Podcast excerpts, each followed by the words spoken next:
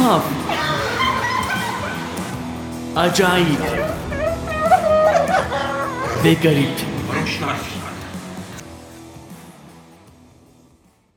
Selamlar herkese.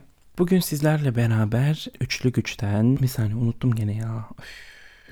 Üf. A few moments later. Kutuplar arası kayboluşumuzdan ve inanılmaz derecede fiyasko ve her zamanki gibi trajikomik ev taşıma anımdan bahsedeceğiz. Hiç vakit kaybetmeye gerek yok o zaman her zamanki gibi. E, podcastlerimin süresini bir tık daha düşürmeyi planlıyorum. Yani ortalama 25 dakika gibi sürelere getirmeye çalışıyorum. Umarım bu sizin de hoşunuza gider. Daha böyle hani hızlıca akıp gitmesini istediğim için. Direkt başlayalım. Öncelikle üçlü güç nedir? Bir önceki podcast'imi dinlediyseniz eğer bahsettiğim bir şeydi bu. Üçlü güç, üç tane ana etmenin aynı anda olmama durumu hepsinin birbirini desteklemesi ama aynı anda olmama durumu. Yani ne bu? Mesela birçok farklı noktada olabilir. Yani birçok farklı pozisyonda ve şekilde olabilir. Ne olabilir? Zaman olabilir, e, sağlık olabilir, maddi güç olabilir. Bu üçü bir felsefeye göre hiçbir zaman aynı anda bulunmaz. Hiçbirini aynı anda sahip olamazsınız. Felsefe tam olarak bu. Nasıl? Bahsettiğim örneklerden biri Mesela küçükken daha çok zamanınız vardır, daha çok enerjiniz vardır fakat e, paranız yoktur. Veya büyüdüğünüzde yani orta yaşlara geldiğinizde paranız vardır, sağlığınız vardır ama hani vaktiniz yoktur. E, hiçbir şey katılamazsınız çalışmaktan vesaire. Son olarak da yaşlandığınızda bu sefer hem gene paranız olur, vaktiniz olur ama bu sefer de enerjiniz ve sağlığınız olmaz. Şimdi bu felsefe, basitçe öz- özetlediğimiz bu felsefe birçok farklı şekle girebilir. Bunu ben kendim başka şekiller değerlendirdim mesela. Aynı şekilde J.K. Rowling yani Harry Potter'ın yazarı da başka şekilde şekillendirmiş ve hatta bunu bir kitabın son filmi yapmış. Ölüm Yadigarları diye. Üç tane kardeş bir e, bütünü bütünü oluşturuyor. Yani o üçlü güç dediğimiz olay tamamen aslında bundan ibaret. Bu felsefeyi neden çok beğeniyorum ya da burada şu an bu üçüncü podcast'te paylaşmak istedim. Çünkü siz de hayatta daha mutlu olabilmek için, daha rahat olabilmek için, daha güzel sürdürebilmek için yani daha sürdürülebilir bir hayat için bu üçlü e, gücün ya da üçlü kuvvetin mutlaka her zaman bir araya gelmeyeceğini kabul ederek yaşamanız gerekiyor. Yani o yüzden aslında bunu paylaşıyorum. Siz de kendinize bunu motto edinirseniz eğer şu şekilde söylemezsiniz. Neden her şey benim başıma geliyor ya da neden bütün her şey üst üste geliyor? Aslında her şey üst üste gelmiyor. Sadece siz Disney'de gördüğünüz hayatı istediğiniz için ya da o şekilde bir hayatı modüllediğiniz için sizin arayışınızda ya da bekleyişinizde olmuyor.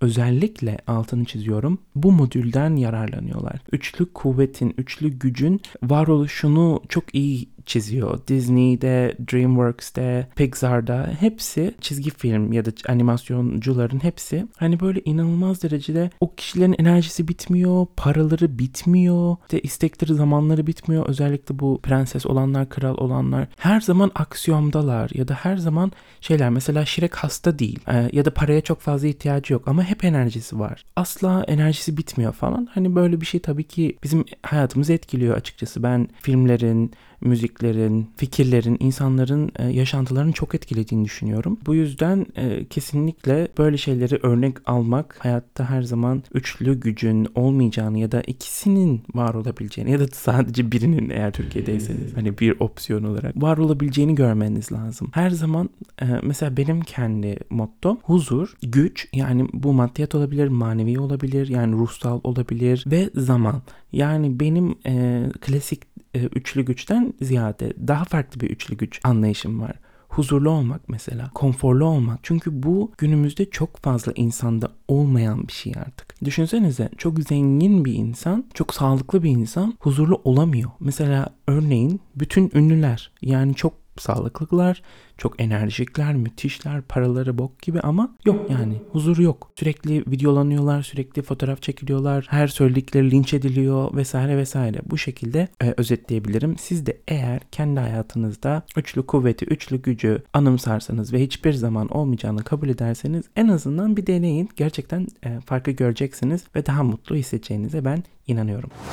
Bir diğer bahsetmek istediğim e, konuysa kutuplar arasındaki kayboluşumuz. Şimdi öncelikle dediğim gibi her zamanki e, meselelerden gireceğim yani tanımlardan gireceğim. Şöyle e, özellikle biz e, Türkiye'de olmamızdan kaynaklı diye ben düşünüyorum. kutupların arasında yani e, iyinin, kötünün, doğrunun, yanlışın, e, İslamcının, e, aşırı solcunun arasında kayboluyoruz. Yani e, günün sonunda insan olduğumuzu unutuyoruz ve bu sadece tek bir noktada ya da tek bir nok- konuda ya da tek bir e, iki kişinin arasında kalma durumu gibi bir şey olmuyor bu kutuplardan kastım. Yani Türkiye'de insanlar çok fazla zıt ya da en azından benim görüşüme göre böyle ya da en azından gözlemlediğime göre böyle. Özellikle 2010'lardan sonra gene her zaman gibi nedir bu 2010'lar nefretim ben de bilmiyorum ama her şey oradan sonra oldu çünkü biz 2010 yılına kadar mükemmel yaşıyorduk ve 2010'lardan sonra dünya boka sarmaya başladı. O zamanlardan beri insanların çok fazla kutuplaşmayı sevdiğini düşünüyorum. Çok fazla girmek istediğim ya da çok fazla yorum yapmak istediğim bir konu değil ama Mesela örnek vermek gerekirse baş örtmek ya da türban takmak 5-10 sene içinde bulunan bir şey değil. Ama insanlar bunu 5-10 sene içinde popülerleştirdiler. Kimliklerini bu şekilde ibraz ediyorlar. Yani ben hani başörtülüyüm, ben işte hani İslamik bir yapıya ve yaşantıya sahibim diye bir e, ön izleme sağlıyorlar diğer insanlara. Diğer tarafta e, yani başını örtmeyen ya da İslamik olmayan insanlara baktığımda artık normal yaşayan insan sayısının ya da en azından bize normal diye öğretilen şeyin yaşayan insan sayısının çok fazla azaldığını görüyorum. Bugün e, aynı sokaktan geçerken ya da aynı caddeden geçerken özellikle bu caddede daha fazla oluyor. Aynı caddede yürürken hem türbanlı birini görüyorsunuz hem de hemen arkasından büstiyerli birini görüyorsunuz. Hemen daha sonrasında da bambaşka uzaylıya benzeyen bir insanı görüyorsunuz. Burada hiçbirine ya da herhangi birini hedef alıcı bir yorum yapmıyorum. Onların görüntüleri benim umurumda değil. Benim umursadığım şey bize oluşturdukları etki. Yani insanların görüntüleri, farklı kutupları temsil etmeleri biz normal insanları, standart insanları istemsiz bir şekilde etkiliyor. Yani bunu inkar etmek tamamen bir yalan olur. Başka bir şey olmaz. Birçok insan e, bu kişiler tarafından etkileniyorlar. Yani mesela nasıl ben keza örnek vereyim. Ortama giriyorsunuz ya da bir e, kafeye, bir sinemaya fark etmiyor. Birçok insanın olması gereken bir yere giriyorsunuz ve bunu anlayabiliyorsunuz orada. Bir yerde çok fazla İslamcı insan tipi var. Hep oradan örnek veriyorum kutup olarak ama genelde bizim ülkemizde böyle olduğu için or- oradan veriyorum. Diğer tarafta full aşırı dövmeli, aşırı derecede piercingli, aşırı derecede çok fazla rahat takılan insanlar var ve bu ikisi de olmadığımız için genelimiz bana bu e, tuhaf geliyor. Yani neden bu kadar çok fazla insanlar Türkiye'de kutup onu da anlamıyorum. Ekşi Sözlüğe girdiğinizde mesela örnek vermek gerekirse hem çok fazla İslamcı insan var hem çok fazla İslam'dan nefret eden insan var. Mesela bir dava dosyasını okuyorum. İşte bu Pınar Gültekin e, cinayetini araştırıyorum. Katili çok savunan var. Katilin e, ceza almasını isteyen kat, katile beddua okuyan insan da çok fazla var. Bugünlerde e, hapisten tahliye olan Kadir Şekerci mesela. Aynı şekilde o da yani e, o davada çok fazla insan onu destekliyor ve aynı şekilde çok fazla insan ondan nefret ediyor yaptığı eylemden dolayı. Yani bu kutupların neden anlaşamadıklarını anlamıyorum ve aralarında biz normaller dediğim gibi kayboluyoruz. Gene örnek vermek istediğim bir noktalar bir nokta da şu. Ben bütün hayvanları inanılmaz derecede seviyorum. Onları benimsiyorum, onlara destek veriyorum. Ee, evcil hayvanlar olsun gerek vahşi hayvanlar olsun. Ee, bir arkadaşımın örneğini vereceğim burada. Köpekleri ya da kedileri ya da sokak hayvanlarını ya da hayvanları diyeyim genel olarak sevmeyenler hiç sevmiyorlar. Sevenler obsesif oluyorlar. Mesela bu da bir zıtlık örneği. Bu da bir kutup örneği. Geçen bir arkadaşım bana bir fotoğraf attı. Ben inanamadım. A few moments later. Kadının teki e, köpeğini bebek arabasında gezdiriyor. Yani nasıl, neden, ne gerek var? Çok tuhaf her şeyden öte. Yani çok saçma ve çok tuhaf. Hastalık derecesine gelmektir bu artık yani. Başka bir yorum olamaz bununla alakalı. Bir kere zaten e, hastalığı, obsesifliği, tuhaflığı geçtim. Çok yanlış bir hareket. Çünkü o köpeğin mutlaka gezinmesi lazım. O köpek gezinmek için zaten enerjisini atabilmek için zaten her gün dışarı çıkarılır. Her gün gezdirilir. Çünkü evde yeterince o e, enerjisini atamaz. E, işte bir yeşillikte koşturamaz, havlayamaz, bir oyun oynayamaz, bir frisbee oynayamaz. O yüzden sen onunla oyun oynamak için onu dışarı çıkartırsın. Onun gezmesi için, koşması, enerjisini atıp yorulması için onu dışarı çıkartırsın. Sen bebek arabasında gölge yapıp köpeği neden gezdiriyorsun? Köpeğin öyle bir gezmeye ihtiyacı yok. Yani yorulmadıktan sonra bir anlamı yok zaten. Bu kadar saçma. Yani bir görüyorum insanları hayvanlardan nefret eden, bir de görüyorum köpeği bebek arabasını gezdirmeye çalışan tip. Yani ben ikisi de değilim. Bana ikisi çok salakça geliyor. Neden hayvanlardan nefret edeyim? Ya da neden köpeğimi bebek arabasını gezdireyim? Bu çok fazla gene bilinçsizleşme olarak görüyorum ben bir şeyin kutubu olmak. Mesela gene e, güzel bir örnek bence futbol. Şimdi yabancı ülkelerde birkaç yabancı ülkede tabii ki fanatiklik e, oldukça yaygın diğer ülkelerde de. Çok seviyorum ben gidip bir maçı izleyip e, bir karşılaşmayı izleyip Sonra hani oturup işte mısırını yerken takımını desteklemeyi, onun işte o kıyafetlerini giymeyi, sonrasında evine dönmeyi bu çok güzel ve hoş bir şey. Fakat bunu insanlar gerçekten burada bunu söylemek zorundayım. İlk defa bu yayında küfür edeceğim ama o çocukluğu yaparak fanatiklik yapıyorlar ve e, lazer getiriyorlar ve karşı takımın kalecisine lazer tutuyorlar ya da saha içine giriyorlar, baltayla geliyorlar. Yani saçma sapan sistemle geliyorlar ve bunun üzerine bir de utanmadan Paso diye mükemmel bir sisteme sırf e, kendileri böyle magandalık yapamadıkları için karşı çıkıyorlar. Ben özellikle maça gidemiyorum. Hiçbir türlü maça gidemiyorum. İnsanlar görmemiş gibi maçlara hayvan gibi dolduruyorlar. Üstüne diğer takımla kavga etmek için bahane arayıp e, yer bulmaya çalışıyorlar. O yüzden ben hiçbir e, ortama giremiyorum böyle saçma sapan ortamları. Yoksa ben maç izlemeyi seviyorum. Futbol, e, handbol, gerçi handbol çok fazla olmuyor ama özellikle voleybol ve basketbol maçlarını çok beğeniyorum. Hoşuma da gidiyor ama izleyemiyorum, gidemiyorum. Çünkü ya insanlar e, futboldan aşırı derecede nefret ediyorlar ki ben böyle değilim. E, fanatiklik derecesinde obsesif bir şekilde, iğrenç bir şekilde onu aşırı derecede seviyorlar ki gene ben bu değilim. O yüzden iki tarafta bana garip geliyor her zamanki gibi. Yani ben e, arkadaşımla gidebilirim, sevgilimle gidebilirim, çocuğum varsa çocuğumla gidebilirim. Giderim, kim kazanırsa kazanır. Bu beni çok ilgilendirmez. Çünkü ben bundan bir gelir elde etmiyorum. Yani gelir elde edenler hiç umursamıyorlar. Oyuncular hadi maç bitse de gitsek paramızı alsak diye umursuyorlar. Sen orada giydiğin bir formayla hayatsız bir şekilde elinde baltayla ya da bağıra bağıra varoş varoş ağzın sigara koka koka orada takımın desteklediğini zannediyorsun. Takımına magandalık yaparak ve takımın senin yüzünden ceza yiyor. Seyircisiz oynama cezası yiyor ve bu da para kaybı demek. Yani senin yaptığın magandalık tamamen varoşça bir davranış ve tamamen zarar. Zaten fanatik olunan herhangi bir şey fanatik olunan bir şeyde yarar beklemek de absürt olurdu. Bahsetmek istediğim kutuplar arasındaki kayboluşumuz bu. Yani en azından benim kayboluşum bu. Kutuplardan nefret ediyorum. Bir şeyin sıfırından da nefret ediyorum, yüzde yüzünden de nefret ediyorum. Her şey bana kalırsa ne yaşıyorsanız yaşayın tamamen dengeli olmalı aklın yolundan gidin. Aklın ve bilimin yolundan giderseniz zaten ben hiçbir zaman şaşılacağını zannetmiyorum.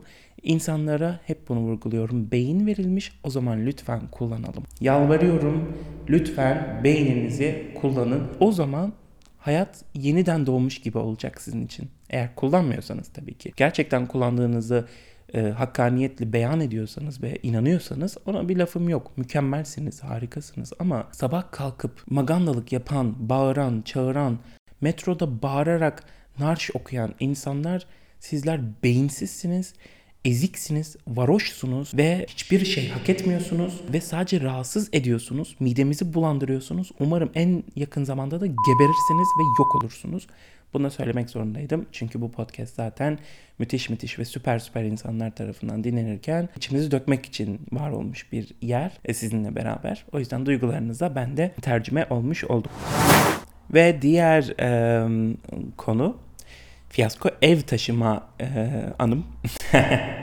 tam benden beklenecek zaten. Asla normal bir ev taşıma seansı ya da e, kısmı olmazdı. Mutlaka ve mutlaka ya fiyasko olur ya gerizekalcı olur ya aptalca olur ya da hepsinin birleşiği olur. Bu da zaten bana yakışandı. Şöyle olay 3 sene önce gerçekleşiyor. Kontratları biliyorsunuz ki bir senelik yapıyoruz. Artık zamanı gelmişti bizim e, evden çıkmamız lazım. Fakat ben o yaz çalışıyorum ve ben gece işine çalışıyorum. Yani gece 12'de işte olmam lazım. Sabah 8'de çıkacağım. Öyle bir işte çalışıyorum ve e, o gün e, hiçbir şekilde izin vermediler bana ve ben bunu öncesinde de söylememe rağmen e, eleman eksikliğinden izin alamadım. Ne yazık ki gece bakabilecek bir insan yok. Gece işinin zorluğu o zaten. Kimseye güvenemedikleri için bir şey söyleyemedim. Sonrasında ben bir önceki gün geldim arkadaşımla beraber. Şimdi bizim evimizde çok fazla eşya yoktu. Ve eşyalar genelde kişisel eşyalardı. Yani biz zaten hani bir sene sonra boşaltacağımız ev için bir yatırım yapmadık açıkçası. Hani basit şeyleri aldık. Hani öyle bir sürü işte TV'ler, üniteler, konsollar, e, bir sürü koltuk takım böyle bir şey yoktu. Yani dediğim gibi zaten orada bir sene geçirmek için öylesine bir evdi yani. Yaklaşık 12 ya da 1 gibi kalktık o gün ev taşıma günü. Bir kere zaten e, iş burada patlıyor. Sen neden 12'de ya da 1'de kalkıyorsun? Bir önceki gün takılıyorsun. Takılma. Yani bir önceki gün takılacaksan da belli bir süre takıl ama gelip de ne bileyim Hani e, birde kalkmayan. Neyse e, biz birde kalktık tabii ki. Böyle bir salaklık yaptık. Sonrasında ne oldu? E bir de yemek yiyelim dedik. Yemek yiyeceğiz. Yemeğe de gittik. Dünyanın en geç gelen yeri yani Popeyes'ta. E, oldu mu ikinci golde? E zaten sen geç kalkmışsın. Bir de aşırı derecede geç gelen bir yerden yemek söylüyorsun. Neyse biz e, yemeğimizi oturduk yiyoruz. E, geldi tabii ki bir saat sonra falan. Hani 2 iki, buçuk 3 oldu. Biz yemeğimizi falan yiyoruz o saatte. İnanabiliyor musunuz? Gece 12'de başka bir şehirde olmanız lazım. işte olmanız lazım. E, oradaki evinizi tamamen her şekilde kapatmanız lazım. Bütün eşyaları yok etmeniz lazım. Kocaman bir ev 3 artı 1'di bir de. O evi yok etmeniz lazım. Temizlemeniz lazım. Halletmeniz lazım. Ondan sonra başka bir şehre gitmeniz lazım. Terminale gitmeniz gerekiyor. Oradan o şehrin terminalinden yani bulunduğunuz şehrin terminalinden eve gitmeniz lazım. Evden de iş yerine gitmeniz lazım.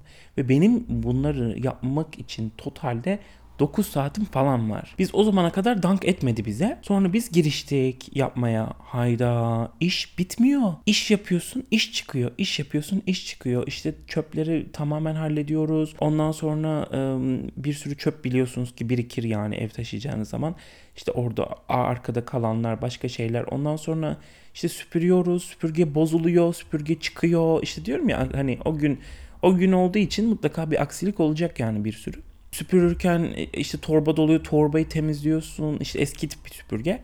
Ondan sonra e, gidiyorsun Vilada'yla sileceksin. Villada'yı işte sürekli yeniliyorsun bilmem ne arka taraflarını hallediyorsun. Sonra ise biz e, bir nakliyeciyle anlaşmıştık. Her şey de hazırdı aslında. Nakliye nakliyeyi son saniye arıyorum açmıyorlar. Arıyorum arıyorum açmıyorlar. Nakliyeci yok. Neyse biz aşırı derecede panik olduk tabii ki. Çünkü zaten vakit geçmiş. Saat 5-6 olmuş. Ortada yapılacak işler hani yavaş yavaş bitiyor ama daha var. Daha önce e, bize emlakçı gelecek, evi görecek. Ondan sonra hani evden çıkmaya falan çalışacağız. Neyse ondan sonra işte biz e, kapıcının kalan paralarını ödedik. E, ev e, emlakçı geldi. E, daha sonrasında işte emlakçı hani evi gördü falan filan baktı herhangi bir problem yok dedi. Bize e, kaporamızı yatırdı. Daha sonrasında sonrasında biz tabii hani emlakçı gittikten sonra hani kapıyı e, işte kapatırsınız gidersiniz dedi ama bizim e, nakliyecimiz olmadığı için dediğim gibi biz ne yapacağımızı bilmiyoruz. İşte bütün evdeki eşyalar duruyor hala falan. Sonra neyse kapıcıyı da hallettik. İşte bu şeyleri hallediyoruz. Evi yavaş yavaş önce hani şey dedik eşyaları çıkartmadan önce diğer bütün küçük eşyaları çıkartalım dedik. Neyse valizlerimizi ayarlayacağız falan filan. İşte e, bir anda asansör var bizim katta. Ev arkadaşımla da terlik var. Birden ev arkadaşım tabii hızlı hareket etme, etmemiz lazım. Saat 6 oldu 7 oldu. E biz daha şehir değiştireceğiz. Sonra ben işe gideceğim. Bizim katta dediğim gibi asansör var. Ve e, orada ev arkadaşım bir anda nasıl olduysa ayak baş tırnağa çıktı. İnanabiliyor musunuz o anda? Öyle bir karmaşa var ki evin içerisinde. Bir yandan kapıcı geliyor parasını istiyor. Vereceğiz sanki kaçacakmışız gibi sanki kaçabilecekmişiz gibi. Ondan sonra kapıcı bizi oradan gözetliyor eve giriyor falan. Ne alaka sen bizim evimize niye giriyorsun? Sana evimize girme izni verdik mi biz? Orası sonuçta hala bizim evimiz. Hani mantıken. Kapısı açık olması ya da bizim o anda evi taşıyor olmamız sana eve girme hakkını vermez. Ne hadsiz insanlar var ya. Bizim evimize giriyor. Ondan sonra oradan emlakçı evi kontrol ediyor her tarafını. Kaporayı vermemek için bilirsiniz. Her türlü her şeyi kontrol ediyorlar. İşte e, kusur arıyor falan filan. Neyse onları hallediyoruz. Sonra onları hallettikten 5 dakika sonra ev arkadaşım başına böyle bir şey geliyor. İlk başta hissetmedi acısını. Sonra şoke oldu. Ben de kaldım. Bir baktık çıkmış yani. Hani tabii ki tam çıkmıyor yerinden ama çıkmış yani artık bildiğiniz kökünden ayrılmış, kopmuş falan. Ondan sonra işte o onun ayağı zonkluyor. Biz nakliyeci yok etrafta. Ne yapacağımızı bilmiyoruz. Sonra neyse bir nakliyeci buldum ben ee, gelip alması için yani nakliyeci değil de daha doğrusu hani böyle ikinci el spotçu gibi bir şeydi ve biz onların e, malzemelerin hepsini bir paraya anlaştık. O paraya alacaktı malzemeyi. Sonrasında bu tabii ki fırsatçı olduğu için biz dedik ki bu koltuğun da çıkması lazım. Bana dedi ki biz bu koltuğu satamayız. Biz bu koltuğu istemiyoruz. Sırf koltuğu taşımaya bütün malzemelerin parasını bedavaya getirdi. O anda fırsatçılık yapıp arkadaşımın hani durumunu görüp. Çünkü sonuçta ben tek başıma e, çıkartamazdım. İmkansız yani tek başıma. Kocaman bir koltuk çünkü. Bir tane ama 3-4 koltuk falan gibi bir şey böyle. Aşırı derecede büyük bir koltuktu. Sonra neyse tamam dedik yani yapacak bir şey yok. O anda da kaldık falan. Sonra tabii zaman aşırı derece ilerliyor artık saat 7 oldu 8 oldu. İşte çıkmıyor ee, bir yandan buzdolabı buzdolabını sökmeye söksek mi diyor. İşte ayrı ayrı çıkartmaya çalışıyor. Ondan sonra merdivenle iş yapıyor. Sonra asansörü diğer yerlerde kullanıyorlar. E, bize izin vermiyorlar çünkü biz tam maalesef sabah saatinde olur normalde bu. Ee, hani sabah saatinde şey yap, yaparsın ki insanlar çok fazla asansörü kullanmasınlar diye. Bir yandan onlar asansörü kullanmaya çalışıyorlar. Biz ev taşıyoruz sonuçta. Hani bir günlük de yani siz ikinci katınızdaki evinize asansörsüz de gidebilirsiniz yani hani ölmezsiniz. Hani tamam evet kullan, kullanırsınız ama sonuçta biz o anda ev, ev taşıyoruz ve 20 dakika sonra olmayacağız yani orada. İnsanlar çok fazla düşüncesiz ve doğru yanlış filtresini kullanamayan e, tipler e, genel olarak komşular özellikle. Sonra işte bir yandan e, ev sahibi e, işte kaporaya 50 TL mi 100 lira mı ne eksik ver, verdirmeye çalış, çalıştı işte onu atlattık. Niye biz sana eksik para ödemedik ki? Sen sen bana sen bize eksik para ödüyorsun. Ne mana? İşte ev arkadaşım dediğim gibi böyle bir durum oldu. Nakliyeyi de ayarladık ama biz bittik. Yani o bana bakıyor ben ona bakıyorum. Yani düşünsenize 3-4 saat içinde kocaman bir evi baştan sona temizledik ve baştan sona değiştirdik. Yani o lavabo, ondan sonra banyo inanılmaz derecede e, evi hallettik. Dediğim gibi öyle bir şeyiz ki yani kımıldayamıyoruz artık yerimizden. Hani oturamamışız. 4 saatte kocaman bir evi taşımaya çalışmışız falan. bir sürü şey başımıza geldi tabii ki hani o an yaşarken daha farklı oluyor. Şu an anlattığım gibi olmuyor. Daha da fena hani böyle anlatırken çok rahat gidiyor ama yaşarken en ufak problem bile size sıkıntı yaratıyor. İşte malzeme bitiyor o anda temizlemeniz lazım. Atıyorum buzdolabı poşeti bitiyor, çöp poşeti bitiyor. Hayda her şeyi bırakıyorsunuz. Çöp poşeti bulmaya çalışıyorsunuz. Bir de çöp poşetleri şey olması lazım. Siyah, büyük olması lazım. E, en büyük modelden. E, o yok her tarafta. Diğer markete gidiyorsunuz. Hani böyle saçma sapan şeyler yaşıyorsunuz ve bunların hepsini 4-5 saate sığdırdığınızı düşünün düşünün. İnanılmaz derecede bir gündü. İşte nakliyeyi de hallettikten sonra artık yavaş yavaş eve gitmemiz lazım. Benim işim olduğu için beraber gidemedik. E, hatta son birkaç iş kalmıştı. Onu da hani halledemedim. Yani önceden gitmek zorunda kaldım. Sonra ben e, saat işte 8'di 8 ee, gibi işte bindiğimi hatırlıyorum. Anca yetiştiğimi hatırlıyorum zaten işe o zaman. Hani böyle koştura koştura koştura koştura yetiştiğimi hatırlıyorum. Bu şekilde çok aptalca bir anıydı. Yani siz siz olun. Kesinlikle ev taşıyacağınız gün papayz yemeyin öncelikle. 12-1 gibi kalkmayın. Ee, kalkın sabah 7'de hatta 6'da 8'de kalkın. Kısa bir kahvaltı yapıp hemen işe koyulun ve öğleden önce işlerin %80'ini bitirin ki farklı sorunlar illaki çıkacaktır farklı sorunlar çıktığında bunu halledebilin. Yoksa öbür türlü gerçekten çok problem oluyor. Mutlaka bir aksilik çıkıyor. Mutlaka ya ev sahibi sorunu yapacaktır, ya emlakçı sorunu yapacaktır, ya kapıcı sorunu yapacaktır, ya nakliyeci sorunu yapacaktır ki bizde hepsi sorunu yaptı bir de üzerine. Yani ben ya diyorum, hani bir tanesi diyorum ama hepsi sorun yaptı. Düşünün arkadaşım bir de e, baş parmağı çıktı yani.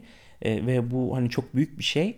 E, bu böyle problemler yaşayacağınız için kesinlikle dediğim gibi önceden kalkmak ve çok hızlı davranmak ve son güne yetiştirmemeye çalışmak en güzeli olur sizin için diyeyim. Bugün bu konulardan konuştuk sizle beraber. Üçlü gücün öneminden ve onu nasıl kabul etmemiz gerektiğinden, kutupların bizi nasıl ım, kendi benliğimizden alıp soyutladığından, ıı, farklı insanların aşırı derecede zıt görüşlerinin bizi biz normallere nasıl e, etkilediğinden ve sonrasında her zamanki gibi elbette ki fiyasko olan ev taşıma anımdan bahsettim. Bir sonraki haftalarda, bir sonraki haftada görüşmek üzere. Kendinize çok çok çok iyi bakın. Çünkü her zaman söylediğim gibi müthiş müthiş süper süper insanlar işte bu podcast'i dinliyor. Ee, Bunu şu an burada niye söylediğimi de sorgulamayın. Görüşmek üzere.